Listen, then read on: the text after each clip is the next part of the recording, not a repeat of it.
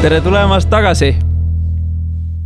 ohoo, kus te olite tere, tere et äh, see on episood number kolmkümmend seitse, teine osa. ja teemaks on endiselt kogukonda investeerimine, rääkisime pikalt investeerimisest esimeses saate osas ja nüüd siis tuleb fookus just kogukonna teemadel. ja külalised on endiselt äh, Marko Olo ja Kristi Saare. Kes pikemalt tahab kuulata, siis esimese osa, oli väga pikk sissejuhatus, kuulake nii, kogukond, kes on teie kogukond uh,? eks neid kogukondi on kuidagi aja jooksul mitu tükki tekkinud, et uh, see ongi selles suhtes huvitav, et uh, investeerimine on hästi lai uh,. et inimestel on selle investeerimisvaldkonna sees oma huvid ja võib-olla selline esimene kogukond, mille loomises mina panustasin, oligi seesama Finantsvabaduse grupp mis sai Facebookis loodud pärast seda, kui Jaak Roosaare, kes on rikkaks saamise õpik, kui tema korraldas ähm, teist korda rikkaks saamise õpik praktikasse koolitust ja pärast seda koolitust siis nagu oli tunne, et on nagu selline kuidagi kriitiline mass inimesi saavutatud, et võiks nagu selle grupi teha, et saaks nagu online'is edasi suhelda nende inimestega, keda sel päeval äh, nähti. Äh, ja see hakkaski koguma kokku selliseid inimesi, kes äh, noh, alguses need inimesed kogunesid ikka, kui sa kuskil koolitusel käid ja kedagi nägid, ütlesid, kuule, tead, et Facebookis on selline grupp nagu, kus me investeerimisest räägime, et tule ka. et sellel hetkel neid gruppe suhteliselt raske leida ja, ja kui ma selles äh, investeerimiskogukonnas ise nagu ringi liikusin, siis äh, ühel hetkel äh, hakkas see probleem silma torkama, et neid naisi kuidagi ei ole üldse ja hakkasingi uurima, et milles siis see probleem on, et kas ma käin nagu valedel üritustel või kuidas ma neid naisi üles ei leia, et kas nad on kuskil kõik peidus. Äh, ja, ja tuli välja, et inimesed ütlesid, et ähm, neil on ikkagi see tunne väga tugevalt sees, et investeerimine on selline kuidagi mehine ala ja sul peab juba nagu väga palju raha olema selleks, et investeerida ja ja ei tundunud, et nad kuskilt otsast oskaksid pihta hakata. ja, ja siis äh, Naisinvestorite kogukond tegelikult tekkiski nii, et äh, sama Facebooki kasutades äh,. tegime algse grupi ühe, ühe kolleegiga ja kutsusime enda sõbralistist niimoodi kolmkümmend, kolmkümmend viis naist ja hõikasime välja, et kuulge, naised, nüüd hakkame pihta panime kuupäeva paika, ütlesime, et nüüd kahe nädala pärast saame kokku ja, ja teeme sellise korraliku brainstorm'iga, et kuidas lahendada siis Eestis seda probleemi, et, äh, et kus, kus need naised siis on ja, ja miks need naised ei äh, investeeri. ja, ja see kogukond ongi laiemalt need inimesed, kellel on samad ideed, samad mõtted ja, ja neil on seesama entusiasm et see peamine tagasiside, mis Naisinvestorite klubi poolt äh,, osaliste poolt on tulnud, et äh, et ma tulengi sinna üritusele või ma tulengi sinna gruppi ja, ja seal ongi samasugused hullud nagu mina, kes nad tahavadki nagu rahast rääkida ja investeerimisest ja nad ongi sellised optimistlikud ja, ja julgustavad. et äh, ei ole seda tavalist klassikalist, et kui äh, grillpeol võtad teema üles, et mis Balti börsil toimus, siis tuleb vastu, et ei no need Rootsi pankurid ja ei no see investeerimine on riskantne värk ja noh, igasuguseid huvitavaid muid lauseid, äh, mida ilmselt paljud teist on ka kuulnud, et et kogukond ongi need inimesed, kellel on, on need sarnased eesmärgid ja, ja nad aitavad sind edasi ja, ja see kogukond ongi, nad on sellised nagu need Euleri ringikesed, et osalised kattuvad ja osalised erinevad, et et äh, inimesed on ühes grupis ja teises grupis ja, ja käivad ühtel üritustel ja teistel, et et äh, see ongi ühiselt, et, et saaks kõik kiiremini sinna eesmärgini. kui inimene, kuulaja nüüd tunneb, et ta on meesinvestorid vist sinna gruppi lastakse, et kui ta nüüd naine tahab investeerimis hakata, siis kus ta teid leiab äh,? trükkidagi sisse Naisinvestorite klubi, et me oleme selle nime all nii koduleht kui ka Facebooki grupp olemas, et äh, Eestis õnneks seda nagu, õnneks kahjuks seda muret ei ole, et ena, enamik märksõnu, mida me täna ütleme või need kogukonnad ja asjad, kui sa trükid Google'isse sisse, siis tuleb täpselt üks vastus selle nimega, et ei ole võimalik nagu vale asja otsa kobistada kas sa palun saad korrata seda küsimust küsimus oli suunatud või mõeldud sellele, et, et paremini aru saada, et noh, kes ja mis on teie kogukond, sihuke ülevaade. ja väga hea meelega vastan sellele küsimusele mul oli aega mõelda ka. ja ma arvan, et võib-olla ma jõudsin kahe mõttekäiguni praegu selle kogukonna loomisest, üks on selline, mida ma mõistan Eesti siis väikeinvestorite kogukonnana või Eesti selline investorite kogukond, mis siis on, ongi see, noh, kuna Eesti on piisavalt väike, siis me teeme kõiki asju koos nagu, et, et äh, Kristi teeb Naisinvestorite klubi, mina teen investeerimisklubi, siis on teisi siis asjaajamisi veel investor Toomasel on oma väike kogukond, aga siis me tegelikult kõik koos äh, räägime oma. mina promoks veel investor Taavit ka.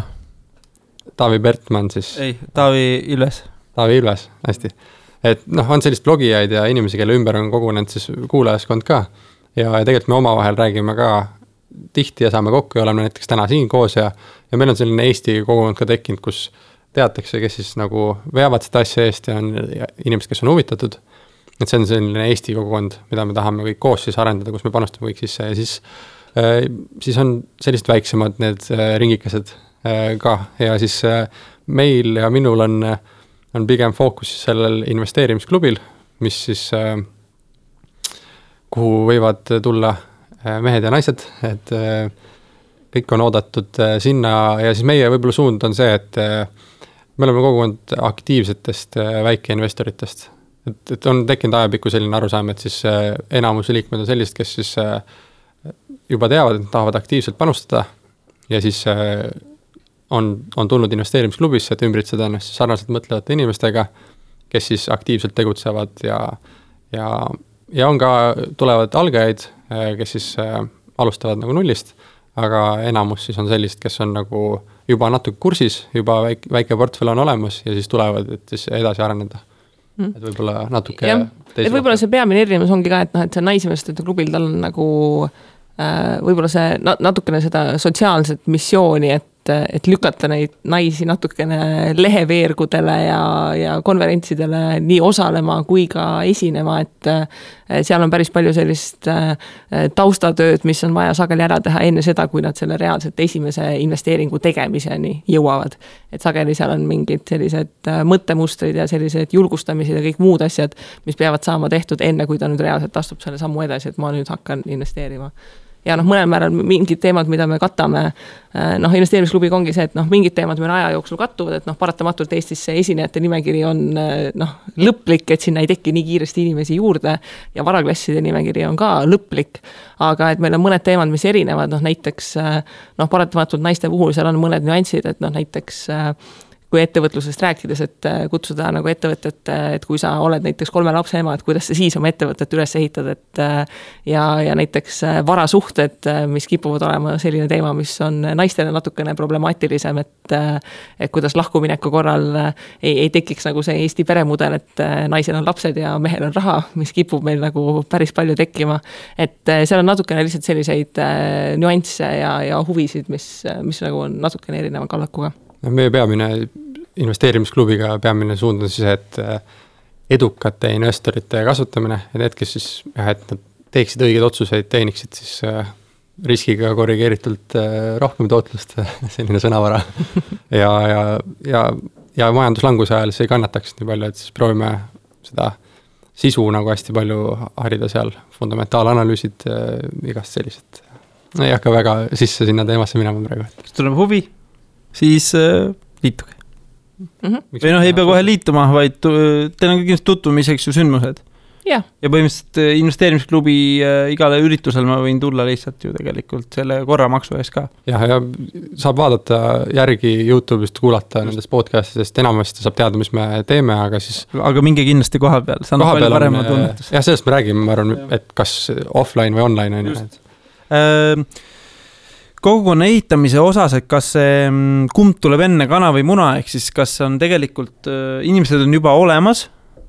ehk siis tuleb ära taibida, mis on selle järg, mille järgi on vajadus ja siis selle ümber kogukond luua või kogukond luua, idee luua ja siis selle ümber inimesi koondada. saite aru mu küsimusest? Ehm, no ega inimesed peavad äh, olemas olema, et tühjast õhust, et ma nüüd tekitan mingi ägeda grupi ja inimesed ilmuvad äh, ja neil seda tegelikult vaja ei ole, et seda, seda selles suhtes ei ole ähm,. ma arvan, et Marko saab investeerimisklubi kogemusest rääkida, et investeerimisklubi on ju ka tegelikult ju kaks korda käivitatud, et noh, ma arvan, et naisinvestorite puhul ka, et äh, kaks aastat varem näiteks ma ei usu, et naisinvestorite klubi oleks käima läinud sellepärast et me ei olnud jõudnud äh, sellisesse noh, see sõltub natukene nagu majandustsüklist, et, äh, et mis hetkel inimestel on lihtsam alustada. et paratamatult sellel hetkel, kui, kui palgad tõusevad ja majandus kasvab ja, ja läheb paremini, inimestel tekib see mõte, et äkki ma investeeriks äh, natukene nagu kiiremini ja nende huvi süveneb natukene rutem. et sellel hetkel, kui majanduslangusega nagu kolmandat aastat allamäge sõita, et sellel hetkel hakata nüüd investeerimiskogukonda ehitama, et noh, nüüd hakkame seda raha mängu panema, et noh, ta, ta ilmselgelt ei toimi. kuigi siis on just kõige parem, eks. kuigi see on just kõige parem, aga noh, praegu ongi see, et, et väga suur osa sellest tööst, mida me teeme, ongi see, see põhja ladumine selleks, et noh, meie selle kogukonna ehitamise, selle edu mõõdik äh, on tegelikult see, et äh, kui palju inimesi on alles pärast seda, kui see kriis on nüüd üle käinud et kas need inimesed on piisavalt head finantsharjumused, piisavalt tugeva seljataguse ja, ja piisavalt mõistliku portfelli ehitanud, et äh, pärast järgmist kriisi nad on alles ja nad tulevad ikka siis üritustele, äh, mitte et nad äh, siis kiruvad, et noh, pagan, oleks võinud selle raha niisama tervisesse investeerida ja soojal maal käia, eks ju, et, et mitte investeeringutesse panustada. Salamisi tegelikult ootamegi, et tuleks see kriis, et esiteks invest-, investorina sa ootad kriisi, et siis odavalt osta ja teine on see, et, et meie kogukonna äh, eestvedajatena tahame näha, et kuidas see, mis me teinud oleme siin tõusutrendis, äh, peab vastu ka siis, kui on äh, langustrendid. et kas investorid see, et jah, et nagu, et need praegu nagu, praegu on jube hea aeg hakata investoriks, sest põhimõtteliselt kõik pikas perspektiivis tõuseb. et aga siis just see, ütleme sõjaaja olukord, et mis siis tegelikult saab, eks ju. jah, et kas need strateegiad, millest me täna Eestis siin räägime, kas need peavad vastu, kas inimesed, inimeste psühholoogia peab vastu? et see on see huvitav koht näha, aga, aga küsimusele vastates mm, -hmm. et kuidas siis alguse sai? Et kumb tuleb, noh, et see oli ah, kumb tuleb ennem, jah? kumb tuleb enne, kana või muna? ma arvan, et see on nagu ettevõtlusega ja kõik teame vist, see startup indus on nii palju arenenud, kõik teavad, mis on MVP ja, ja mis see customer market fit on ja product fit on, siis ma arvan, et see kandub üle ka ilusti siia. kõik ei tea tegelikult, lihtsustada võib-olla seda, mis sa ütlesid. väga hea, lihtsustan, et äh, MVP on siis äh, minim-, minimum viable product ehk et kõige väiksem äh, töötav osake, siis suudab omaette elada, põhimõtteliselt noh, seda kasutatakse ettevõtluses, et sul on mingi toode või teenus mis on hästi noh, kõige lihtsam toode ja teenus, mida juba inimesed kasutavad. ehk et eh, kui minna sinna kogukonna loomisesse, siis äh, tulebki teha midagi väikest ja, ja vaadata, kas seal huvi on selle vastu, et nagu meie alustasime, siis me tegime ühe ürituse, me saime Tõnisega kokku ja mõtlesime, et, et võiks sellise ürituse teha, et meie ise tahame, meil on väike sõpruskond, kuni kümme inimest, kes tahaksid sellest teemast kuulda. Ja ehk on veel. siis tegime selle ühe ürituse kokku, kohale tuli nelikümmend viis inimest ja ürituse lõpuks, mis oli kolm tundi, küsisime, et, et kes tahaks järgmisele üritusele tulla. ja neist neljakümne viiest kõik ütlesid, et tahaks järgmisele üritusele ka tulla, nii tegime järgmise ürituse. et, et see ongi selline, et, et aru saada, kas asi töötab nagu ettevõtluses, sul on idee, oled mees ja, või naine ja teed lihtsalt ära. ja siis näed, kui palju inimesi siis kaasa tuleb ja sellest õpid ja teed siis järgmise.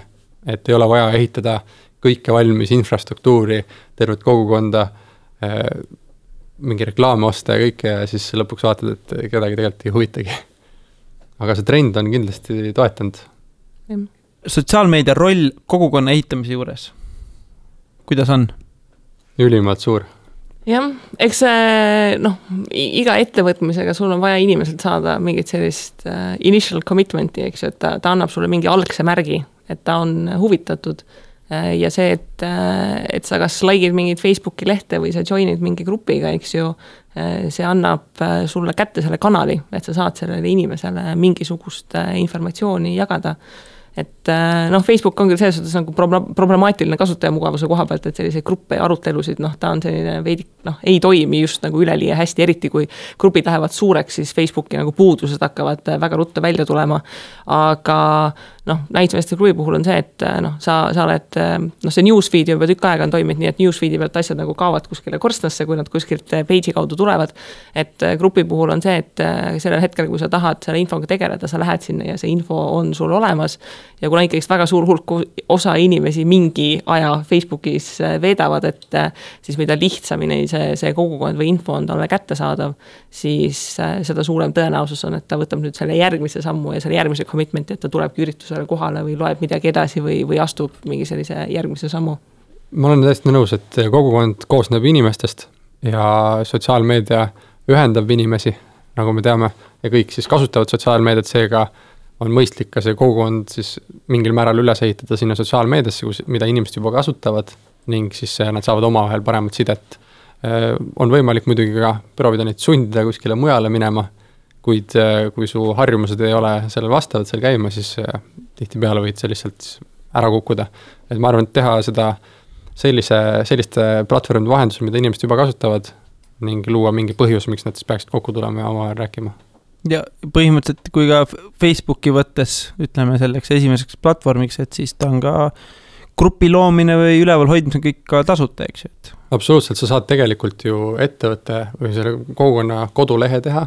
Põhimõtteliselt Facebook on justkui koduleht ja brändi nägu, et mm -hmm. Facebook äh, iseenesest ongi kõige parem brändingu allikas, et, et ennast nähtavaks teha mm. -hmm. siis sa saad sinna üritusi panna, sul on ürituste registration nii-öelda see going ja interested äh, inimesed on seal olemas mm. -hmm. see grupp, kus inimesed suhelda saavad. noh, lõviosa asjadest on olemas, on väga vähe asju, mis sa seal teha ei saa mm. -hmm. mis oleks üks konkreetne tegevus kogukonna ehitamiseks? Neid tegevusi on tegelikult hästi palju, ma ütlen võib-olla Ehm, noh, investeerimine on natukene selline teema, kus inimestel nagu kulub natukene aega, et, et lahti minna ja, ja julgeda rääkida. et äh, tegelikult näiteks Naisinvestorite klubi puhul alguses, kui see grupp sai loodud, siis ähm, Äh, mina ise pidin päris palju äh, ise postitama ja seda vestlust äh, käivitama, et, et inimesed julgeksid kuidagi nagu hakata sellest vestlusest avalikult osa võtma. et alati igas grupis on noh, väga palju neid inimesi, noh, et ma nüüd nagu vaikselt nagu loen ja uurin ja, ja seda, mis teised räägivad mm. -hmm. aga selleks, et kogukond hakkaks tekkima, sa pead suutma suurendada nende inimeste hulka, kes julgevad kas vestlusse sekkuda või vestlust alustada. et päris paljud esimesed üritused, mis me tegime, et ma ürituse lõpus rääkisin mõne konkreetse inimesega, et kuule, et kas sina palun äh, kirjutaksid nagu paari sõnaga lihtsalt kokku, noh, kokkuvõtte, et millest me rääkisime või et noh, et sul oli mingi väga hea küsimus, et äkki sa postitaksid selle ka, et teised saaksid ka lugeda. et äh, inimesed paratamatult äh, noh, selleks hetkeks, kui eestlane julgeb küsida, on vähemalt kümme inimest, kellel seesama küsimus on mm. -hmm. et äh,, et väga suur hulk selle kogukonna puhul on, on see õhkkonna tekitamine, et inimesed julgeksid küsida sellepärast et ega keegi ei taha ennast äh, rumalana tunda ja, ja raha koha pealt hästi paljudel inimestel on see tunne, et et äkki mul on ikka rumal küsimus, et nagu tegelikult äkki kõik teised teavad, et, et kuidas ma siis nüüd seda niimoodi avalikult äh, küsin. et, et selle õhkkonda tekitamine, et inimene, et okei okay,, et ma küsin ja see ongi normaalne ja ja teised julgevad vastata, et ma arvan, et see on nagu väga, väga selline võtmeroll, et asjad nii, nii online kui offline äh, toimiksid. mul on kaks asja lisada siia mm. -hmm. see on kõik väga õige mis me näinud oleme, on see, et äh, miks erineb see klubi tegevus äh, koolitustest, mis toimuvad, üksikutest koolitustest, on just see, et inimesed, kes koolitustel lähevad, siis nad kuulavad selle teema või seminari ära ja siis, kui nad koju lähevad, on nad justkui üksi, et neil enam neid inimesi ei ole seal ümber. siis hästi tähtis on, on see, et, et saaksid inimestega tuttavaks, kellega sa sellel teemal siis noh, sellel üritusel käisid või sellest teemast huvitud. et hästi oluline on see, et sa paned inimesed omavahel suhtlema, et nad tekiksid eh, head inimsuhted omavahel. ja siis sul on julgus ka, siis tekib see julgus, et sa eh, julged rääkida, julged postitada, sest tead, et me oleme juba sõpradega või noh, nende inimestega seda arutanud. ja nüüd üks asi, mida, mis loob nagu väga tugeva kogukonna, mida enamus võib-olla ettevõtted ka oma klientidega ei tee eh, mida meie närisime Tõnisega õnneks lahti juba, juba viis-kuus aastat tagasi, kui me ise olime ühe teise organisatsiooni liikmed, on tunnustamine. nimelt äh, tingimusteta tunnustada inimesi tehtud äh, töö eest ja tehtud panuse eest. sest investeerimine on ikkagi distsipliin ja selline suhteliselt äh, noh, pead aega sisse panema, teinekord raske ka, pead, ei saa osta asju, mida sa tahad osta. ja siis, kui sind keegi veel noh, tunnustab tingimusteta selle eest, et sa oled vaeva näinud siis sul tekib väga hea tunne sisimas. et sa tunned, et sa oled millestki osa, sinust hoolitakse äh, ja sul tekib see julgus, et, et siis teinekord tänada teisi inimesi ja, ja tekitab sellise väga tugeva õhkkonna. aga see peab, peab siis toimuma nii offline kui ka kindlasti online, et sa pead inimestega tunnustama neid, vaadates silma ja, ja tõesti siiralt tegema seda ma arvan, see üks sotsiaalmeedia põhiväärtuste hulka läheb ka see siiras ja päriselt ka tänulikkus, see tänulikkus olemi-, tänulik olemine kui ka tänulikkuse väljendamine.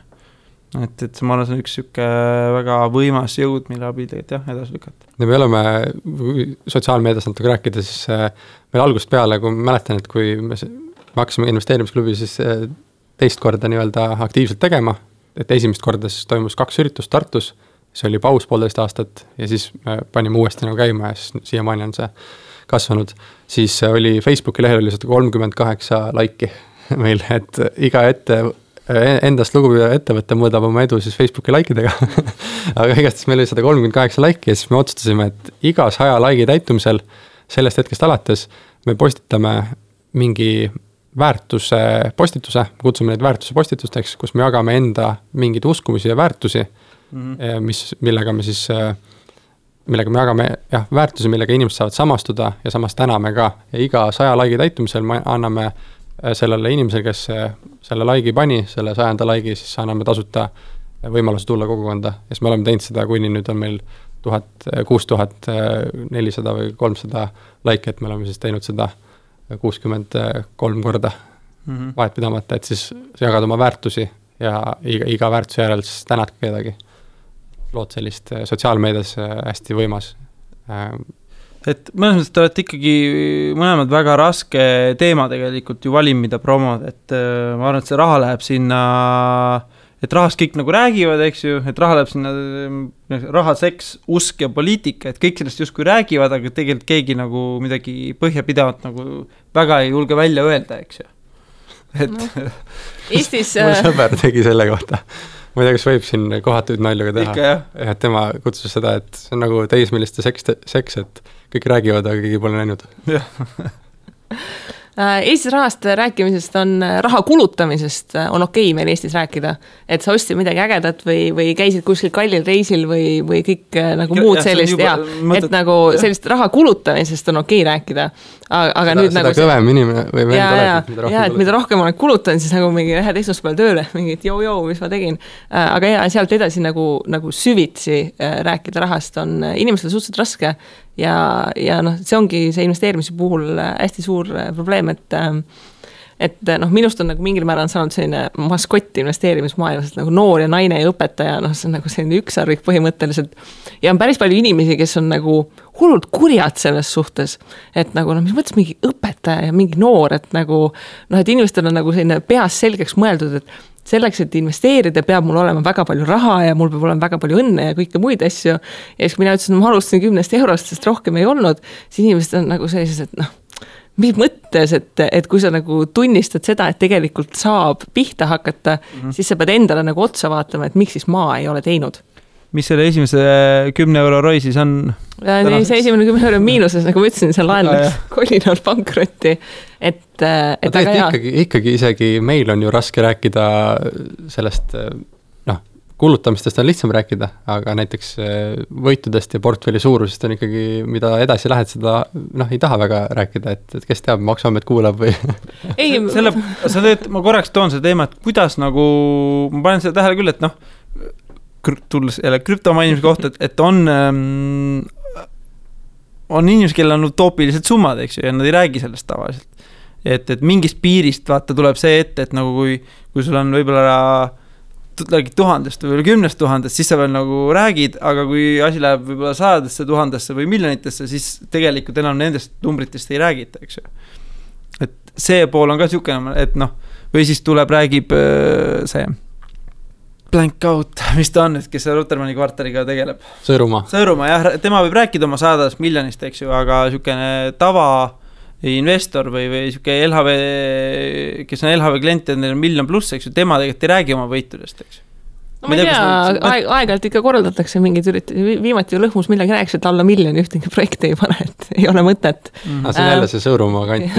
no. aga, aga selles ongi meil hetkel probleem, et noh, kuna see must maa on nii kaua olnud, siis praegu isegi sellest, et sa räägid oma tuhandest ja kümne tuhandest eurost, on nagu nii revolutsiooniline, et noh, kõik need investeerimisblogid, mis on noh, kui ma ise olen ka kirjutanud ja noh, me, me suhtleme ju kõik blogijad omavahel äh,, vaieldamatult ükskõik kui palju tööd sa, mis, mis iganes postitusse paned, kõige loetavam on alati kuu ülevaade sest et seal on numbrid kirjas mm. -hmm. et noh, see huvi, et tahaks ikka näha, mis nagu teiste inimeste rahakotis on, on nagu nii suur.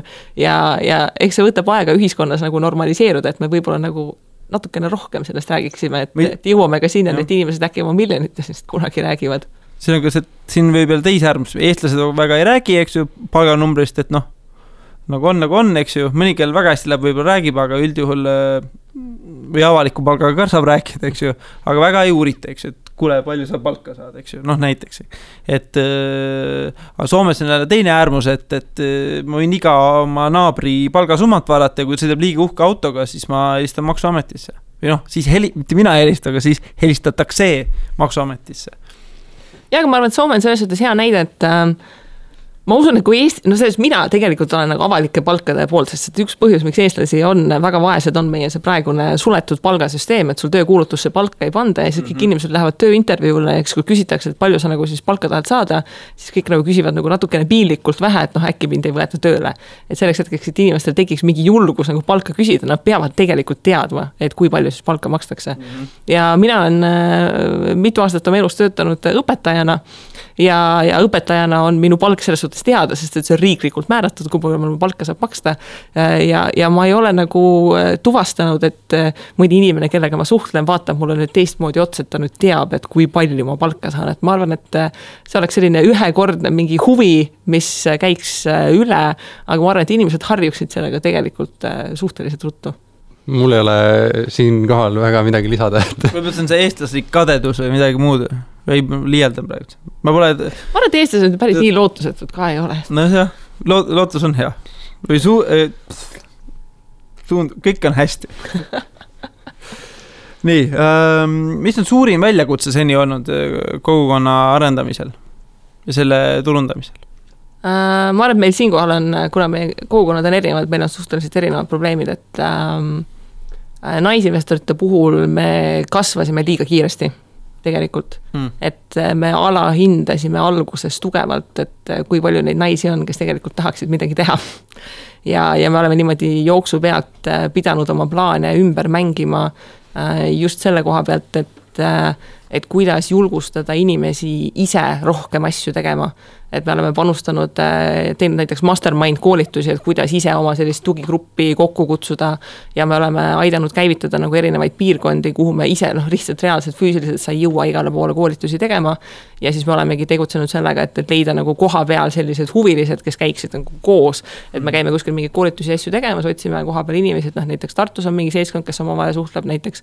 Pärnus on tubli seltskond naisinvestoreid, kes on juba vist poolteist aastat, nad on järjest iga kuu käivad koos, et seal on kohapealsed inimesed, kes veavad. ma ise käisin Kuressaares natuke aega tagasi, et sinna Kuressaarde on tekkinud selline rakukene, mis, mis nagu tegeleks, et äh, me oleme hästi palju nagu sinnapoole panustanud, et äh, et sa ei saa jääda ootama, et nüüd keegi tuleb koolituse või informatsiooniga sinu juurde, vaid et, et see algus ongi ka see, et sa otsidki endale kaks või kolm sõbrannat, kes on huvitatud, et hakkamegi nüüd nagu korra kuus kokku saama ja, ja otsast tegutsema, sest et äh, see, see nõudlus informatsiooni järgi on hetkel ikkagist äh, üli, ülisuur ja seda on suhteliselt raske realistlikult tegelikult täita. meil on olnud äh, investeerimisklubiga erinevaid väljakutseid üks on nimelt, me teeme kahes linnas, meil on klubi Tartus ja klubi Tallinnas, mis tähendab seda, et me oleme kolm aastat teinud äh, üritusi mõlemas linnas korraga, et pühapäeviti, pühapäeva õhtul on Tartus ja kohe järgmine päev, esmaspäeva õhtul on Tallinnas mis tähendab see, et me terve tiimiga siis sõidame esiteks äh, ühte linna, siis pärast teise linna. aga noh, eks me ise saame ikka hakkama aga raskem on see, et, et kui on äh, mingi tuntud esineja või nimekas esineja, siis äh, paluda tal võtta kahel õhtul ja eriti ta, see pühapäeva õhtul võtta see rohkem aega, siis sõitmine võtab ka kaks-kolm tundi aega mis kell üritus lõpeb, seal sama hilja või? kell kuus hakkab Tartus ja kell üheksa siis lõpeb, et tegelikult koju jõuab ikkagi kell kaksteist. võib-olla alustage varem võib-olla, aga siis jälle inimestel on pühapäeval mingid omad tegevused hommikupoole, et siis me oleme jäänud selle aja peale, aga jah, et siis, et esinejad võtavad selle tohutu aja enda graafikust ja on nõus tulema siis äh, Tartusse ja pärast siis ka Tallinnasse ja rääkima sama asja kaks õhtut järjest. et see on alati olnud väljakutse ja me oleme sellest äh, väga oskuslikult kuidagi õnneks äh, ära navigeerinud ja hakkama saanud, et mm. siis suhtlenud inimestega ja, ja alati kutsume need Tartus siis lõunale enne üritust, et saaks nendega rohkem tuttavaks, pluss nemad saavad siis keha kinnitada ja on selline, ehitame suhted ülesse. See on olnud üks väljakutse, teine on see, et me oleme klubi nagu organi-, orgaaniliselt kasvatanud et meil seda suurt äh, kasvuraskust äh, otseselt olnud ei ole, aga, aga selle juures liikmete arv aina kasvab ja, ja üritustel osalejate arv kasvab, see tähendab, et me oleme välja kasvanud ruumidest ja pluss meie üritused on suuremaks läinud, seega organiseerijaid ehk tiimi on vaja rohkem inimesi ja kui tiimis on, meil on vabatahtlike tiim, kus oli mingil hetkel seitseteist inimest ja kuidas manageerida siis seitsmeteist vabatahtlikuga tiimi, et nad oleks kõik motiveeritud, et neil kõik, kõigil oleks huvitav, et nad ise õpiksid, siis see on selline hea juhtimisülesanne organisatsiooni sees. sellised, sellised väljakutsed on, on, on meil olnud mm -hmm. jah, see tiim on tõesti just, et äh, noh, mida, mida suuremaks ja laiema haardega asjad lähevad, siis äh, seal, seal tekib lihtsalt nii palju ülesandeid, mida on vaja laiali jaotada ja noh, ma olen ise eelnevalt igasugustes erinevates vabatahtlikes organisatsioonides olnud erinevates rollides ja ja ma olen seda nii keskkooli kui ülikooli ajal päris palju näinud, et, et see vabatahtlikute Äh, noh, see vahetamine ikkagist toimub mingi perioodi jooksul, et noh, suur hulk inimesi nagu noh, mingi eluetapp nende jaoks ja siis nad võib-olla liiguvad edasi või nad tahavad mingeid teistsuguseid asju teha või noh, lihtsalt nagu töö või mis iganes muud asjad muutuvad. et, äh, et selline noh, see challenge võib-olla, et sellist teadmiste pagasid ka tekitada, kui sul tuleb uus inimene tiimi, et talle siis noh, õpetada selgeks, kuidas asjad, asjad käivad ja et sul on nagu mingid süsteemid juba, juba paigas, et et noh, ongi see, et kui sul on üks kindel partner, kellelt ruume võtta, et noh, et sa ei pea iga kord hakkama mõtlema, et mida ja kuidas ma talle kirjutan, eks ju, ja sa võtadki nagu täpselt üks, kaks, kolm nagu need on need sammud, mis sa teed ja, ja organiseerid asja ära, et et sellist automatiseerimist, et äh, et noh, alguses me tegutsesime, noh näiteks kasvõi piletimüük, eks ju, et äh, ma ei tea, kuidas te päris alguses tegutsete, aga meil oli alguses tegutsemine lihtsalt inimene tegi pangaülekande ja siis ta kirjutas sinna selgituse, et mis asja ta nagu ostab, eks ju, siis keegi pidi käsitsi vaatama seda pangaülekannet, eks ju, et ja tegema siis nimekirja ja siis selle nimekirja alusel nagu kontrollima, kes tuli, eks ju, ja siis mõni inimene nagu alati tahtis maksta ukse peal või enam-vähem, ma tegin ülekande mingi viis minutit tagasi nagu siia tulles, eks ju, et nagu kas mind ei olegi kirjas. et, äh, et aja jooksul sellised nagu väiksed sammud, et automatiseerida, et sul on mingi piletisüsteem ja mingid automaatsed kontrollid ja asjad, et nagu kõiki selliseid asju laualt äh, ära lükata. Infrastruktuuride ehitamine on olnud hea meeletu protsess ka, et, et jõudagi sellest, et kui sul käib nagu mõni inimene, keda sa kõiki nägupidi tead, kuni sinna, kus sa enam pooli inimesi nägupidi ei tea kuna meil on klubilisus ka ja selline tasuline klubilisus, on vaja teada, et kes on liikmed ja kes hiljuti ära lõpetasid mm. -hmm. ja kes, kes on ikka aktiivsed, et kui nad kõik uksest sisse kõnnivad, siis et kas kõik saavad siis sisse tasuta või mitte, et ära tunda, et siis ehitada infrastruktuur, kus on olemas liikmekaardid, kus äh, toimub kontroll ukse peal, mingi masin ütleb sulle, kas äh, oled liige või ei ole liige, kõik piletimüügid peavad ühilduma sellega, kes siis saavad ukse sisse, kes mitte. Ähm, piletimüükidel muidugi ka oma keskkondi kasutada, sest et väliskeskkonda kasutamine, noh, algus pang-, maksad pangakontole ja siis vaatad käsitsi, siis saad aru, et see pole efektiivne, siis võtad mingi kolmanda äh, third party või noh, mingi aplikatsiooni, kasutad seda, saad aru, et, et, et see ei ühildu ühegi sinu programmiga ja siis lõpuks ehitad selle enda kodulehele ülesse siis, et, et kõik need põhimõtteliselt ettevõtte ülesehitamise selline infrastruktuuri ülesehitamine väljakutse on alati, et meil siiamaani äh, on kogu aeg, on vaja midagi automaatsemaks teha, sest et inimeste arv suureneb ja, ja käsitsi ei jõua enam. võib-olla siin kuulajaid mitte ära hirmutada, et lihtsalt, et alguses on võimalik kõike teha käsitsi ka. ja kui läheb piisavalt suureks ja tekib ka kassavoog, rahavoog, siis. hea probleem, mida omada, on ju. jah, et siis, siis äh, on see pigem ju tore, eks ju no eks ongi see, et sa võtad selle hetke analüüsiks, et kas ma automatiseerin selle asja ära, et kui palju tunde ma sealt säästan versus see, et ma teen teda võib-olla natukene kauem käsitsi mm. -hmm tooksin teema niimoodi sujuvalt offline ja online pidi, et me räägime praegult, okei okay,, Facebookis toimub mingi tegevus, eks meil on grupp, seal saab kirjutada, inimesed suhtlevad, väga mõnus, väga mugav, eks ju, kõike saab teha mm,. kõike saab teha nagu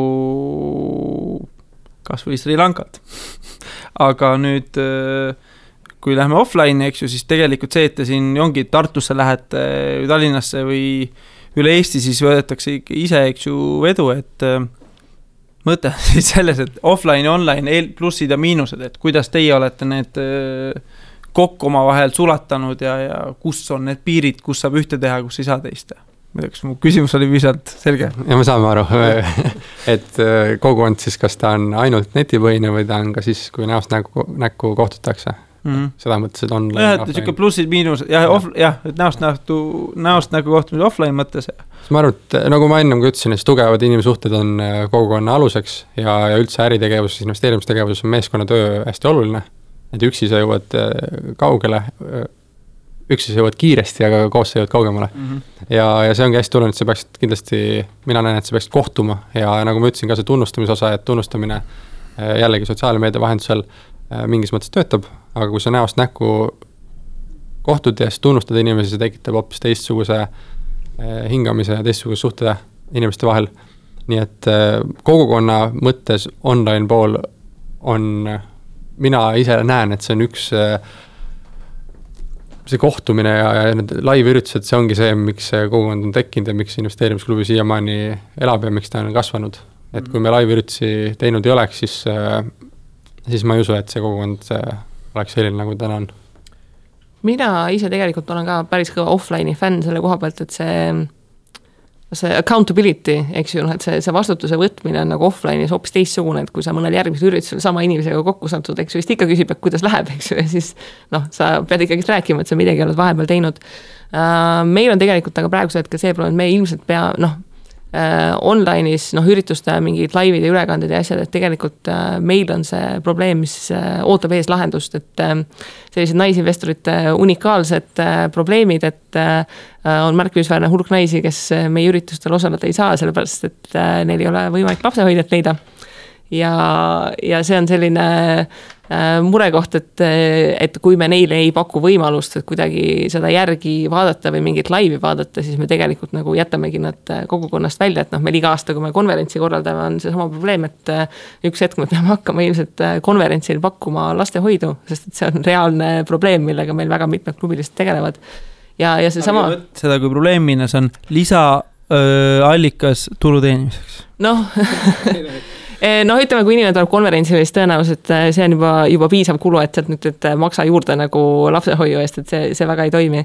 ja, ja ikkagist ka teine probleem, et noh, Eesti on äh, väga Tallinna ja, ja Tartu keskne ja võib-olla sinna mõni nagu linnakene veel juurde, aga, aga meil on teatud väiksed kohad, kus on huvilisi ja, ja kui sinna online'i ei panusta, siis see tõenäoliselt ei jõuagi mitte kunagi nende inimesteni, et ma ise käin erinevates kohtades esinemas ja aeg-ajalt, kui ma ise lihtsalt kuskile sõidan ka, siis ma hõikan lihtsalt välja, et noh, kuulge naised, ma olen nagu sellel päeval selles linnas, et noh, saame kohvikus kokku lihtsalt selleks, et nagu noh, koha peal toimuks mingi käivitamine, et, et äkki saab kaks inimest seal kokku ja kes mõtlevad, et hakkame nüüd koha peal midagi tegema.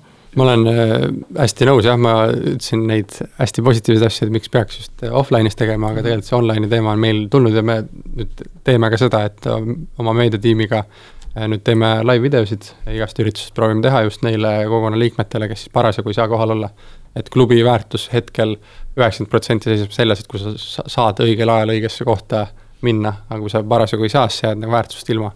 aga, aga ei tahaks ainult ehitada, siis äh, ei tahaks ainult tehniline. ehitada, jah, tehniline küsimus, et ei tahaks ainult ehitada klubi äh, ainult online'is et siis jääb see tunnustuse ja see teine pool ära, et see peab olema siis kõigile pakkuma võimalust.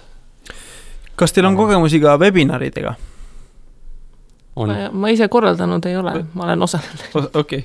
me oleme mõned korraldanud äh, küll mm. -hmm. mis ma räägin neist et äh, see on, noh, veidi see on küll online, eks ju, aga inimestele on... väga meeldivad webinarid. et kui sa teed ühe webinari, siis äh, kuulajaid on äh, väga palju äh, et tavaliselt webinarid on alati tasuta mm. -hmm. siis kõik, kõigile meeldivad tasuta asjad.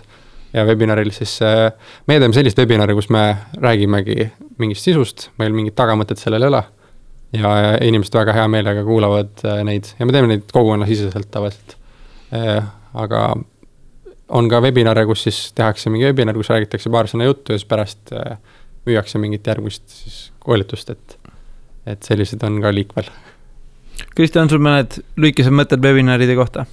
Äh, webinarid tegelikult on äh, täitsa hea võimalus tõesti inimeste juurde just selle koha pealt, et äh, et ta on natukene interaktiivsem kui see, et sa võtad midagi lihtsalt linti ja inimene järelvaatab, et webinari puhul see, et inimene saab ikkagist jooksvalt küsimusi küsida ja seal tekib ka tavaliselt kommentaariumis mingi selline omavaheline suhtlus ja linkide vaheldus ja, ja noh, a la, et näiteks mingi küsimus visatakse õhku, siis keegi kommenteerib, et aga mina arvan nii ja mina arvan nii, et et see võimaldab sellist diskussiooni tekitamist ka aga, aga noh, webinar on võrreldes sellise tavalise linti võtmise järelmängimisega, seda pingutust ja vastutust on tegelikult ikkagist rohkem, et kui sa kohe laivi lähed, siis sul peavad kõik helid ja videod ja asjad kõik toimima ja, ja kaameravaade peab õigetpidi olema ja, ja kõike muud, et siin on ikkagist vaja üldiselt pühendunud inimest, et kui sa ise üritust juhid, siis peab täiesti olema keegi teine, kes sellega tegeleb ja, ja saab, et vaatab, et kõik mured saaksid lahendatud mm. -hmm ikkagi üks asi, mis, ma ei tea, palju, minu arust ei veel ei maininud, aga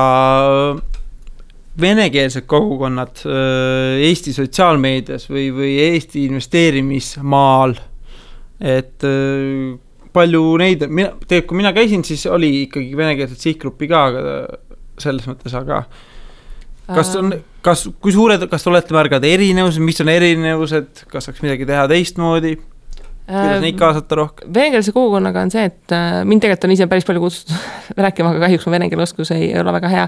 aga ma just natukene aega tagasi sain äh, kokku sellise äh, initsiatiivgrupiga, kes äh, plaanivad tegelikult äh, just äh, fokusseerida venekeelsele kogukonnale, et nad äh, ise on kakskeelsed ja nad on vaadanud, mis on nii investeerimisklubi kui naisväliste klubi siin teinud äh,. ja, ja neil ongi plaanis üritada käivitada seda venekeelset äh, infovoogu, et seal on hetkel ikkagi äh, väga must maa, et äh, kui sa eesti keelt ei oska, siis Eesti keskse investeerimisinfo saamine vene keeles on, on päris keeruline on täpselt küsitud meid ka kutsutud esinema Tõnis Tõnis oskab väga hästi vene keelt, aga, aga aga paraku ei ole vist ühtegi esinemist teinud vene keeles siiamaani veel. on huvi olemas, ma arvan, et kui tehakse mingi kogukond, siis täidab oma eesmärki. ma arvan, et kui keegi tahab hüppelist kasvu näha Eesti investeerimismaastikul, siis tehke ka venekeelne kogukond ja, või keegi, kes ei tea veel täpselt kuidas, siis võtke ühendust meie saatekülalistega. miks ka mitte. ma arvan, et ka väga suur potentsiaal kust maalt muutub kogukond äriks? ma olen mõtelnud selle peale päris palju, sest et meil on, on tihti see väljakutse, et meil on nagu hästi palju tegevusi, hästi palju tööd vaja teha, et siis äh, seal saaks kindlasti kolm-neli inimest täiskohaga seda teha, sest me korraldame tegelikult äh, nelikümmend üritust aastas, kus äh, ühel ürituse seerialis käib ligi kakssada inimest, et see on siis nagu iga kord on väike konverents põhimõtteliselt omajagu üritusi ja omajagu tegevust ja ma olen aru saanud, et see muutub tööks äh, või full, äh, kuna see äri, äriks muutub. küsimus ümber äh,. ei, kuna see.... Argo, millal sa töölt ära tuled ahah, see oli, et kuna mulle muutub äh,. ma vastan enne. sulle otseselt, aga jah. ma vastan selle küsimuse ja. ära ja siis ma vastan pärast tollele ka võib-olla mm. -hmm. aga see muutub äriks sel hetkel, kui kogukonna asutajad hakkavad täiskohaga seda kogukonda juhtima. ja see on meie üks eesmärke olnud, et me proovime seda mitte teha et see kogukond peab olema alati selline hobi korras tegevus, siis see tundub kõigile kogukonnas käijatele ja liikmetele ka selline mõnus hobiasi, mitte et nad on kohustatud seal full time olema, sest et kui mina kui asutaja või Tõnis kui asutaja või me tiimiliikmed on siis täisajaga kogukonnas ja toodavad seal ja postitavad ja, ja loovad content'i, siis mul on tunne, et kõik väsivad ära. sinuga siin kaasas praegu. jah, keegi oleks siin kaasas mingi ja, ja siis äh, lihtsalt äh, kogukond väsiks ära, et, et keegi liiga palju toodab peale ja see kuidagi kaotab selle, selle hobi investeerimise või retail investori maigu ära, et siis ma arvan, et seal on ka see, et äh, sa tegelikult lihtsalt päri-, noh, sa põled läbi, kui sa nii täie auruga paned, sellepärast et äh, sul on vaja kuskilt saada inspiratsiooni ja mõtteid ja teistsuguseid kogemusi. ja kui sa sellest investeerimismaailmast üldse välja ei astu, siis mingi hetk tekib selline kõlakambri efekt, et sa oledki täpselt selle kahe koma viie protsendi hulgas, kes arvavad, et investeerimine on nagu täiega äge. ja sul tekibki tunne, et nagu, nagu kõik teevad ja sa noh, investeerimise puhul sa, seal, seal tekib väga ruttu see fenomen, et, et sa hakkad süvitsi mingisse teemasse täiega sisse minema ja siis sa võidki kaduda nagu kuskile mingitesse suhtarvudesse täiesti ära. et sa pead vahepealt sealt äh, tulema välja selliste tavaliste inimestega ka rääkima, et see annab nagu sellist äh, perspektiivi, et, et kui kaugel me oleme ja, ja mis on see töö, mis, mis tegelikult nagu teha on vaja ma arvan, et full time tegemisel on kaks ohtu. esiteks on see, et sa pead, noh, kogukonnas sa tahad alati tagasisidet saada, sest see on kõik äh, kooslus, et sa mm -hmm. annad midagi välja, saad tagasi, aga kui sa liiga palju välja paned, sa ei saa midagi enam tagasi. siis läheb selline ühepoolseks ära jälle, jälle mm -hmm. see, et sa töötad endale vastu, et sa oled nii palju vaeva näinud, et kõik postitaksid, järsku sa postitad ainult üksinda mm. -hmm. teine asi, et kui sul on full time ja teised inimesed on tööl ja sina seal mõtled kogukonna asju, siis ma arvan, et sa kulutad liiga palju raha, et siis hakkab Facebook liiga huvitavaks muutuma, liiga palju ad, ad'e on seal taga ja liiga palju lead generation eid ja kodulehel on nii palju plugineid, mida saaks külge panna ja siis muutub see jõulupuu ülekoormatuks nendest ehitest. väga hea point küsiks veel tööriistade kohta, et siin Facebook käesidest veits vihjasid, aga et jah, et, et mis on, ähm, milliseid tööriistu te ise kasutate oma kogukonna haldamisel, ürituste korraldamisel, mida te soovitaksite ka teistele? oi, no see on hästi palju. Äh, no tegelikult nagu vabaühendused ikka, siis äh, hästi palju tasuta kraami. Äh, Google Drive, mis alati igasuguseid infot, kaustu, dokumente host ib, eks ju Äh, siis meie oma tiimiga kasutame suhtluseks äh, Slacki, äh, selleks, et Slacki on võimalik ka jooksvalt igasugust dokumentatsiooni, erinevaid teemasid ja, ja asju tekitada. ja, ja koduleht jookseb meil nagu enamik kodulehti Wordpressi peal, meil on lihtsalt sinna üks maksesüsteem nimega Gratify peale pandud, mis lubab siis piletite müüki ja, ja piletite kontrolli ja, ja kõiki selliseid asju teha. Gratify, jah? Gratify, jah G-ga.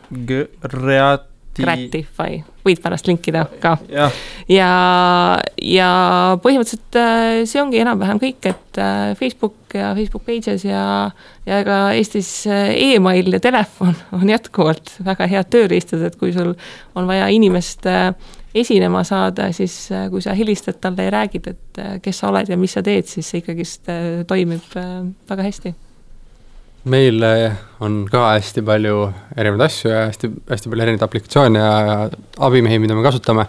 tiimisuhtluseks kasutame siis äh, äh, Slacki äh,, Facebooki chati, meil on samad Slacki kanalid on ka Facebookis ja me kasutame neid nii, et kui on midagi pakilist või mida kõik peavad nägema, siis paneme Facebooki ka. ja muidu teeme Slackis, et seal siis inimesed äh, käivad natukene harvemini kui Facebookis ja siis meil on äh, Facebookis on tiimigrupp ka, kuhu lähevad siis ka mingid sellised ülevaatlikumad asjad. Ähm, siis äh, kodu, koduleht on noh, Facebookis on meil üritused kõik üleval, selline voog jookseb sealt kogu aeg läbi. Ähm, koduleht on, host ib ka kõiki üritusi, ähm, seal on meil üles ehitatud siis piletimüük, ehk meil on Äh, WordPressi koduleht, millel on masinaks taga on siis WooCommerce, äh, meil on liikmelisus on subscription based ehk meil on WooCommerce subscription, äh, siis on WooCommerce membership ehk kõik, kes ostavad selle siis tellimuse, saavad endale liikmelisuse kodulehel, mis kestab siis täpselt nii palju, kui see tellimus kestab. Ähm, ja, ja piletimüügiks on event tickets seal taga, kus siis saab erinevaid WooCommerce'i tooteid nii-öelda ticket itena teha ja siis äh, saab ka tasuta registreerimist teha. ja annab päris head äh, asja välja, Eesti poole pealt, kes neid makseid haldab, on maksekeskus. et, et see asi tööle saada kaks kuud iga päev rääkisin nendega mm. -hmm. panime asja tööle, et saada Visa ja Mastercardi lubasid ja kõiki asju. uskumatu, kuidas võib asju keeruliseks ajada, aga, aga kes tahab proovida, siis maksekeskuses võib proovida mm. -hmm. Ja siis ähm, Google Drive äh,, paneme igast äh, igast äh, asju üles liikmetele ka, et kõik ürituste, üritused on, ürituste slaidid on seal üleval, kõik tööriistad on seal üleval, meil on raamatukogu informatsioon üleval, audiobookid, äh, et liikmetel on täis ligipääs Google Drive'ile. Äh, oma tiimi kasutame Google Drive'i ürituste ettevalmistamiseks. lisaks on Dropbox, kus me teeme siis raamatupidamislikke asju mm -hmm. ja haldame ka mingeid, mingeid muid dokumente ja siis äh, kõik need muud sotsiaalmeediumid ka mm -hmm. iseenesest, mis äh, ei ole vist tööriistakast. okei okay,, väga hea, siin tuli päris palju loendust, äh, meil hakkab aeg vaikselt otsa saama. ma, ma tegelikult ühe teema tahaksin veel korraks tuua esile raha selles mõttes. loeme üle turundus eelarve mõttes, et palju tuleb, kui nüüd keegi siin mõtleb, et tal on mingi idee uue kogukonna loomiseks või, või, või ta, tal on juba mingi kogukond käimas või, või, või ta ei saa aru et kogukond tema ümber on. noh, tegelikult kõik su Facebooki fännid on mõnes mõttes ka su kogukond, eks ju. siis palju te raha investeerite kogukonda turundamisesse? null äh, et nagu see Mark ütles, et see idee valideerimine ju alguses käis väikse seltskonna peal ja sealt on äh, edasi kasvanud, et äh, ma arvan, et see kogukond võib-olla ei toimi väga hästi, kui sa enda kogukonnale pead turundust tegema, et siis võib-olla tasub mõelda, et, et kas see fookus, mida sina tahad teha ja mida kogukond tahab, on, on nagu üks ja sama. Mm. -hmm väga huvitav küsimus ja eks selle üle on pead ka murtud, alguses me tegime kindlasti null turundus ja kõik muud eelarved, ehk et äh, oligi noh, lihtsalt äh, tasuta sisu tootmine ja midagi muud, siis nüüd on natukene võib-olla arenenud see, sest et äh, sest et on ka õpitud teiste pealt ja kuulatud, kuidas teised teevad äh,, siis me, kuidas ma vaatan äh, turundust äh,, ma ei vaata turundust kui ainult turundust, et minu jaoks on see kõik kombinatsioon siis brändingust, turundusest ja müügist. ehk et kõik algab siis brändinguga ja see on see, mida peaks üheksakümmend protsenti ajast tegema, eriti kogukonnad ja kui me tahame finantsvabaduse ja finantsteadlikkust tõsta Eestis ja missioonini jõuda, siis meil on vaja seda brändingut, et me jõuaksime rohkemate inimesteni. brändingut on võimalik siis teha, me teeme seda tasuta, et me ei maksa sinna peale, lihtsalt proovime toot-, teha siis kvaliteetsisu, mida me paneme Facebooki jagame oma üritusi, mis on juba toimunud, äh, tasuta siis äh, Youtube'is, äh, paneme podcast'i üles, et kõik saaksid kuulata, et inimesed oleksid siis teadlikud finantsteemadest ja oleksid teadlikud ka sellest investeerimisklubist kui nii-öelda brändist selles kontekstis, siis turundus tuleb peale seda, turundus tuleb siis neile, neil, nendele inimestele, kes on juba bränditeadlikud, et turundada ei ole mõtet meie arvates neile inimestele, kes sinu brändist midagi ei tea.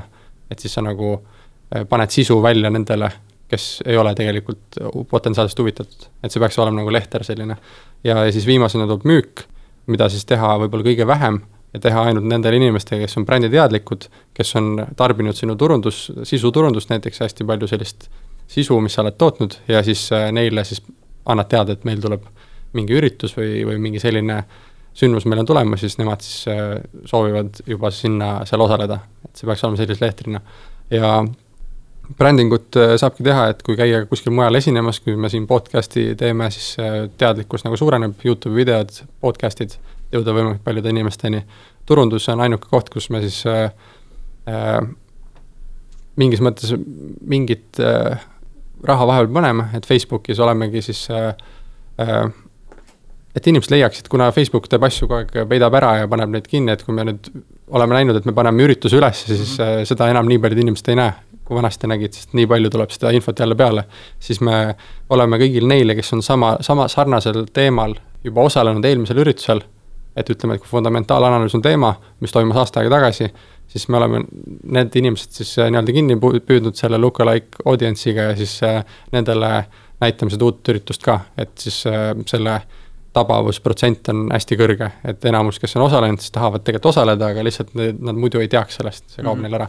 et siis sinna me viimasel ajal natukene raha investeerinud, võib-olla äh, viiskümmend eurot äh, kuus, et mis on tegelikult äh, noh, ma ei tea, suur-väike, eks, eks siis igaüks otsustab, aga aga see oleneb sellest, et kui palju inimesi siis tegelikult üritustel tuleb noh, meil on see, et kuna meil üritused on grupisisesed üldiselt, et siis nad on, noh, nad ei kao inimestele tegelikult sealt ära, kui sa seal grupis oled, et sa saad sinna events vaatesse kogu aeg nagu vaadata, et kui sa grupidiskussioonis osaled, et selle võrra meil nagu võib-olla natukene, natukene lihtsam.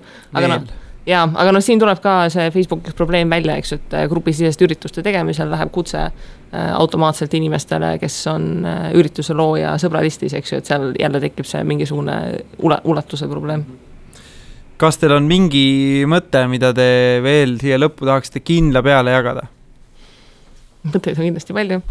Ähm, ma arvan, et selle kogukonna koha pealt, et need investeerimiskogukonnad on nagu ainult üks näide sellest, et äh, ma arvan, et Eestis üldse selliseid kogukondi on nagu vähe.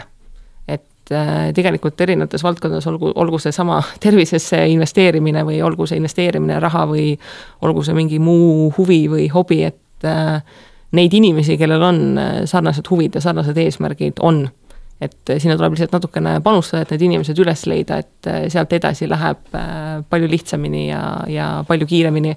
ja kuigi me siin tõesti saate lõpuks jõudsime igasuguste tehnoloogiliste abivahenditeni ja selleni, et tegelikult see, see ajakulu läheb väga suureks, siis on võimalik tõesti alustada niimoodi, nagu, nagu ka meie ju tegelikult alustasime, et enda sõbralistist, et kuulge, et kellel on huvi ja, ja saame kokku ja, ja hakkame pihta ja vaadata, kuhu siis asi sealt edasi kasvab jah, minu üks, mis ma juba varem ka mainisin, selline soovitus on see, et, et siis kui sul on millegi vastu huvi, tahad parandada midagi, siis hakka jälgima, kuidas sul praegu läheb nende asjadega. ja teiseks siis ümbritse ennast nende inimestega, kes sarnaselt mõtlevad, sest et koos on, on lihtsam, et siis need kogukonnad toetavad seda ja neid kogukondi võiks rohkem olla ka teistel teemadel. ja ma arvan, et on ka, võib-olla me oleme ise lihtsalt siin mullises täna. jah nii, nüüd ma panen Kristi soovilo, milleks on siis äh, Guano Apes äh, Big in Japan. ma, ma mõtlesin, et ma ei taha nagu mingit väga rasket rokki valida, sest et äh, ma ise tegelikult kuulan energiaks sellist suhteliselt rasket rokki ja siis ma mõtlesin, et selline midagi kaheksakümnendate ja, ja tänapäevase sellist vahelist kaverina võiks sobida.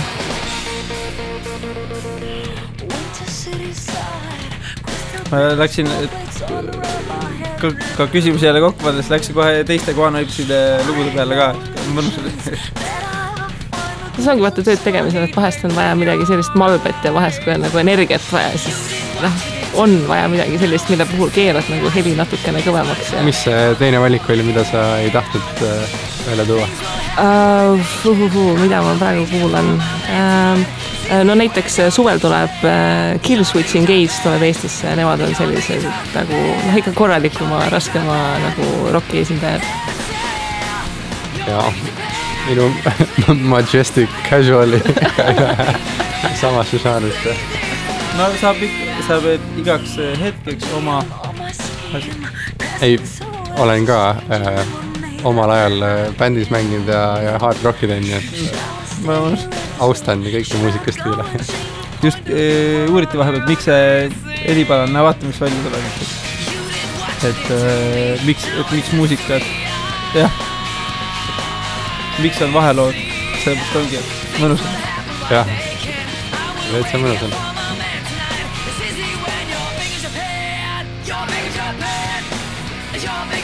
Mõne võtab ka ikkagist äh, hea käima, jah.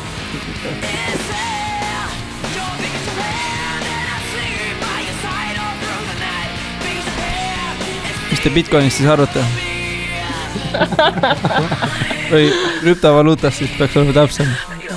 see, see jääb sinna kolmandasse saate osasse, mida ei tule sellest räägime järgmises saates. järgmine saade, täna on, täna, see saade võib-olla läheb, noh, läheb natukene aega, enne kui see välja läheb ja täna on äh,, millal, täna vist, detsember. täna on detsembrikuu. tahame teada, mis see hind täna on või? teeme mingi panuse ka või? pakume niisama. Äh, ei, mina ennustan, et äh, enne suve kuuskümmend tuhat ja siis tuleb crash. et noh, pakkuda tuleb, noh, selles kui nagu pakkuda, siis tuleb ka suurelt pakkuda viissada tuhat. no nii palju vist ei jõua. Mis äh, mina ei oska isegi pakkuda, sest et äh, ma kusjuures olen vist äh, üsna juh-, juhm sellel teemal. ma tõesti proovin investeerida asjadesse, millest ma aru saan, aga aga ma ei ole siiamaani suutnud neid kõiki valuutasid, siis krüptovaluutasid endale selgeks teha. ma sellest blockchain'ist saan üsna, üsna hästi, ma arvan, aru, aga sellest, kuidas hind kujuneb erinevatel valuutadel. tead, kuidas või? Hullumaja. et kui see ahnuse tõttu on, siis, siis kahjuks minu strateegiasse ei sobi, ma ilmselt jään võib-olla paljust rahast ilma noh, potentsiaalsest rahast. palju stressist ka ilma. aga võib-olla ma säästan raha selle. pidi olema, et närvirakud ei taastu inimesel. ehk siis äh, elad kauem jah, ma ei oskagi midagi, mis sina arvad siis, sina oled jälginud, et mis pakkumine on? ma, see enne, kui ma arutasin Bitcoini teemat, siis see mõte oli sul päris hea, eks ju, aga praegult on lihtsalt see, et kõik ülejäänusid võrreldakse Bitcoiniga kui rääkida massidest, siis äh, ma arvan, massid, äh, kõige paremini turundatud coin on täna Bitcoin, eks ju, krüptovaluuta, siis Bitcoin, eks. seal võiks panna selle, psühholoogid teevad sihukest testi ka, et küsitakse mingi sõna, et mis sul pähe tuleb, eks ju. siis ma arvan, et esimene oleks täna Bitcoin. kas mitte Kaspar Korjus ei rääkinud äh, või keegi teine rääkis sellesama valguses, et, et kui mingi uus tehnoloogia on maailmast tulnud, näiteks nagu arvutid tekkisid siis tuhande üheksasaja seitsmekümne, kaheksakümnendatel tekkisid esimesed arvutid, siis äh, täna me teame, et äh, Microsoft ja, ja Bill Gates ja, kes kõik seal alguses olid mm, -hmm. kuid äh, keegi ei tea, et seal tegelikult alguses oli sada tegijat mm. -hmm. ja üks on tänaseks äh, jäänud siis mm -hmm. kestma ja kui panna panus sellele, et need arvutid tulevad, siis panus on väga õige, aga kui ol-, oleks panustanud siis teatud ettevõtetesse, siis mm -hmm. umbes äh, ühel ju-, juhul sajast oleks siis tegelikult pihta saanud ja, ja panustanud tänasele Microsoftile näiteks. seda küll, seda küll. et coin'e on ka vist tuhande ligi. rohkem juba, see on, see ongi see, mis asja selle hulluks teeb, aga paneme selle krüptoteemadele punkti peale, sellest teeme siis teise saate. Et äh, siuksed lõpuküsimused äh, teile endale suunatud, et kuidas te ennast äh, täiendate, harite? Kõige selline aktiivsem harimisviis minul on korraldades investeerimisüritusi tegelikult, sest ma olen, kui aus olla, siis ma käin ju mõlemas linnas, ma olen vahele jätnud mõned üksikud üritused, kolme aasta jooksul olen korraldanud siis sada seitsekümmend erinevat investeerimisalast üritust, pluss siis käinud rääkimas ka mujal, mille käigus ma olen äh, kutsunud esinema ja kohtunud ja rääkinud äh, terve Eesti siis oma ala spetsialistidega, edukate investorite ettevõtete juhtidega ja, ja selle läbi äh, meeletult arenenud ise.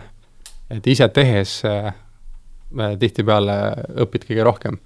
ja, ja teiseks siis ikkagi äh, mida ma hiljuti just käisin äh, Singapuris, äh, Tõnis Tõnis siis korraldas äh, koos Mikk Talpsepaga maailma selle jõukuskonverentsi, kus ma moraalse toena läksin kohale, et ikkagi Tõnist toetada ja osa võtta ja, ja sain osa ühest siiamaani minu jaoks parimast investeerimisalasest sündmusest.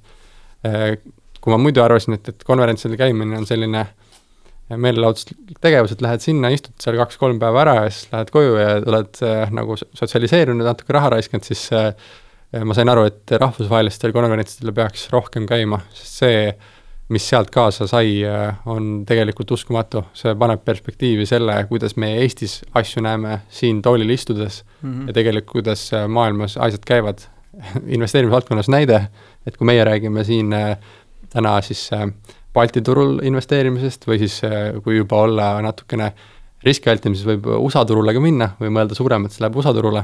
Ja kui kuulata maailma parimaid äh, ja varajuhte, kes on teinud parimaid tulemusi, investeerimispankureid ja, ja parimaid investoreid, siis äh, keegi isegi ei maini USA ega Euroopa aktsiaturge, vist ei mainigi. Mm, -hmm. et see ei ole nende jaoks isegi teema. Mm, -hmm. aga meie siis arvame, et see on suur teema, et siis käia välismaal ka ja kuulata, mida, mida välismaalased räägivad, et niimoodi olen harjunud ennast.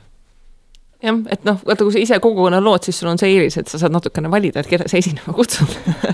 Aga mina ka äh, loen eelkõige äh, ingliskeelset materjali, et äh, äh noh, USA finantsvabaduse see idee ja kogukond on äh, Eestist äh,, ma ütleks, suurusjärgus äh, kümme aastat ees nende ideede koha pealt, mis meile on jõudnud ja selliste teatud sellise Äh, paradigma muutusteni, kuhu, kuhu me ei ole veel jõudnud, et me oleme nii, nii väga alguses veel, et äh, et sa pead kuskilt nagu natukene selliseid järgmise taseme ideid lugema selleks, et sul tekiks see mõte, et nagu mis, mis siin hetkel on, on tehtav ja, ja kuhu me võiksime tegelikult jõuda. mis on äh, üks harjumus, mida te iga päev teete ja mida te soovitaksite Marko juba vastas sellele küsimusele pange kulutused kirja nali naliks, võib ka midagi muud. et mis on see üks harjumus, mida te iga päev teete ja soovitaksite teistel ka teha? ma arvan, et iga päev tasub äh, võtta natukene aega endale ja mõelda lihtsalt, et äh, mis sa teed, miks sa teed, mis sul plaanis on, et kui sa seda aega ei võta, siis elus on hästi palju asju, mis tuleb kogu aeg teha. ja, ja kui seda mõttepausi ei ole, siis on raske kuskile teadlikult äh, liikuda? ma olen hämmingus selle, sellepärast, et äh, me kõik saame aru, kui tähtis see tervis meie jaoks on. kuid ma olen hämmingus selle pärast, kui, kuidas me endale antud lubadusi siis murrame. et me teame, et kui tervis on halb, siis ei saa me mitte midagi muud väga hästi teha. näiteks kui meil on kõrge palavik, siis ainuke asi, millele mõtleme, et oleks ainult parem olla ehk et kui tervis on halb, siis me muid asju ei saa teha ja, ja ma olen hämmingus, kui vähe me selle peale aega igapäevaselt paneme ja kuidas, kui lihtne on edasi lükata siis tervise eest hoolitsemist äh, iga päev. ja sellepärast äh, minu üheks äh, harjumuseks alates juulikuust on äh, iga hommik äh, siis jooksmas käia. et, et kuna tervis on kõige tähtsam asi äh, minu jaoks, siis äh, see võiks olla ka äh, kõige tähtsam asi igas päevas, järelikult see võiks olla kõige esimene asi, mis ma iga päev teen. ja, nüüd äh, täna oli siis saja neljakümne esimene kord järjest, kui ma hommikul jooksma läksin. ja seda ma proovin siis teha vähemalt kolmsada kuuskümmend viis päeva järjest ja siis sealt vaatan edasi. kas sa suutsid seda reisil ka teha? jaa, et ma just veetsin kaks pool nädalat Singapuris ja Myanmaris ja see oli kõige keerulisem kuna reisil on tingimused teised, üle kolmekümne kraadi sooja, pluss oled võib-olla mingis suurtes linnades, kus ei olegi väga jooksma minna või või teiseks jääd haigeks Aasias tekivad igast huvitavad haigused ja siis läbi selle ka, et hoida järjepidevust ja distsipliini, mis on investoril vaja. et siis jah, ma olen hämmingus ja ma proovin oma hämmingust siis üle saada sellega, et, et ma ise sean tervise endale esimesele kohale millisena te näete maailma kahekümne aasta pärast? nüüd läks nagu filosoofiliseks see lõpp siin. tea, eks ta selline ole, nagu me ise tee. kahekümne aasta pärast, äh, ma just, mul küsitakse hästi palju, kui ma käisin just äh, reisil ja jõudsin põhimõtteliselt äh, siis üleeile õhtul tagasi, et siis küsisid, kuidas reis läks. ja siis ma vastasin sellele, et väga selline kontrastne reis oli, et esimesed eh, siis eh, pool reisist ma veetsin Singapuris, mis on eh, minu hinnangul siis umbes kakskümmend viis aastat Eestist arengust eespool. ja siis teise poole reisist ma veetsin Myanmaris, mis on hinnanguliselt viiskümmend kuni sada aastat maha jäänud arengust. ja, ja siis selles valguses on võib-olla aktuaalne praegu öelda, et, et, et Eesti, Eesti iseenesest võiks võib-olla olla kahekümne aasta pärast natukene sellise ettevõtluskultuuri ja investeerimiskultuuri poolt eh, natuke Singapuri nägu. ja, ja kuidas nad siis hoolitsevad oma eh, ühiskonna ja, ja, ja süsteemide eest, et eh, oli muljetavaldav näha. üks tegevus, mida meie kuulaja pidi juba eile tegema juba eile pidi tegema, no eks ta pidi investeerimisega ikka alustama ja noh, nagu see on see, et äh, puu istutamiseks parim aeg oli kakskümmend aastat tagasi ja, ja paremuselt teine aeg on täna. ehk siis investeerimisega on samamoodi, et kui praegu veel alustanud ei ole, siis, siis täna on ka võimalik, et üks hetk vaatad tagasi, et sai tehtud. ja ei saagi midagi muud täna öelda, kui see, kui teemaks on investeerimine, siis eile oleks pidanud investeerima hakkama ja viimane küsimus Tim Ferriselt inspireeritud, et mis on äh, üks raamatusoovitus, mida, no võib ka olla muu infomaterjal, aga mis sa, mida soovitaksid lugeda? mul on kaks tükki, kas ma võin kaks anda? no okei okay. no eh, mind eh, on kõige rohkem eh, mõjutanud võib-olla kaks raamatut. esimene neist How to win friends and influence people mm. -hmm soovitan ka. soovitan lugeda isegi mitu korda ja, ja erinevatel ajaperioodidel, sest et see on alati aktuaalne, teine on Seven habits of highly successful people. Et jällegi kuidagi aegumatu äh, content äh,, sisu on seal, mida, mida aeg-ajalt lugedes äh, paneb imestama, jälle hämmastama mõlemad autorid on head, sest nad on enne sotsiaalmeedia aega saanud kuulsaks siis palju sisukamad raamatud kirjutati. okei okay,, nii, nali naljaks uh,. Marko Ühemaa soovituse võttis ära, aga võib-olla selle How to win friends and influence people sinna juurde, teine raamat uh, võiks olla Never eat alone uh,, Heath Ferrisi oma, et uh, nagu me oleme ka välja toonud, investeerimine on meeskonnasport ja, ja neid inimesi tasub leida, et, et sealt raamatus on võib-olla selliseid praktilisi mõtteid, et, et kuidas enda tutvusringkonda arendada ja kuidas neid inimesi leida. ja, ja oh, kas ma nüüd peaksin mingi klassiku siia investeerimisest ka mõtlema, ma ei tea, ikkagist selline äh,, ma ei tea, Napoleon Hilli ikka peaks ka lugema, ma arvan, et see on selline äh, see Think and Grow Rich või siis võtta see Richest Man in Babylon, et, et emb-kumb neist, et äh, ülisuur hulk tänapäeva finantsraamatuid on tegelikult nendele samadele põhimõtetele üles ehitatud, et äh, et need põhiväärtused, et, et leia plaan ja, ja leia inimesed ja, ja mõtle ja tegutse. ja, ja Napoleon Hilli üks äh, peatükk seal on äh, seksuaalne transformatsioon ka noh, ütleme nagu arvestame, et klassikud on meil äh, vigased nagu nad ikka on, kui midagi piisavalt ammu on kirjutatud aga seal on jah, ja kes just vaatas, Kindlis just äh, seal, see oli, kui osta elektrooniline versioon, see on vist dollar oli või? Alla dollari maksis praegu see Think Rich, kes tahab millestki soodsast alustada. nii, okei okay., sellega ongi meie pikk kolmekümne seitsmes saade teine osa läbi. hurraa. ja sain hakkama, mis on salvestatud siis kõige hilisemal tunnil meie saate ajaloost.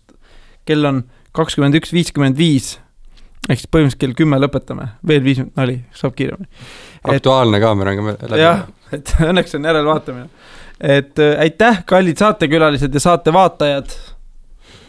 et äh, kes püsisid meiega siin tublisti saate lõpuni välja. saade ta sai teoks äh, loomulikult tänu meie saatekülalistele, Kristi ja Marko, keda saab leida internetist Facebookis Kristi Saare, täitsa leitav ja Naisinvestorite klubi. Ja Markot mind eh, saab ka leida Marko Oolo nimelt, olen ainulaadne Eestis selle nime all ja investeerimisklubi.ee ja vene heategu.ee, investeerimisinstituut.ee. Need lähevad äh, ära mäleta, nii, panen nüüd kirja nagu. see Eestis on hea lahendus, et MQ meist Google'isse sisse trükkida ja siis kõik need aadressid jooksevad järjest ka välja. jah, siis saab eh, inforegistri välja võtta ka. jah, aitäh Aitäh. sulle. Ja saade sai teoks tänu mitmele inimesele. meie saate kujunduse eest vastutab Marleen Urboja, heli eest hoolitseb Hendrik VR Lakeside Soundist ja pildi toob teieni Ahti Kaspeit Meediusest. veidus seal, nii. ja meie taskuhäälingute eelmisi episoode leiate meie kodulehelt, saate kuulata kodulehelt äh, sevenplace.com, kaldkriips podcast. Kõik meie saated on üleval Youtube'is ja saate kuulata otse SoundCloud.com'ist. ja see ei ole veel kõik, kellel on siis iPhone, siis podcast'i äpis panete sisse Seven Plays ja leiategi ülesse või iTunesist. peatse kuulmiseni ja olge sotsiaalsed. aitäh teile.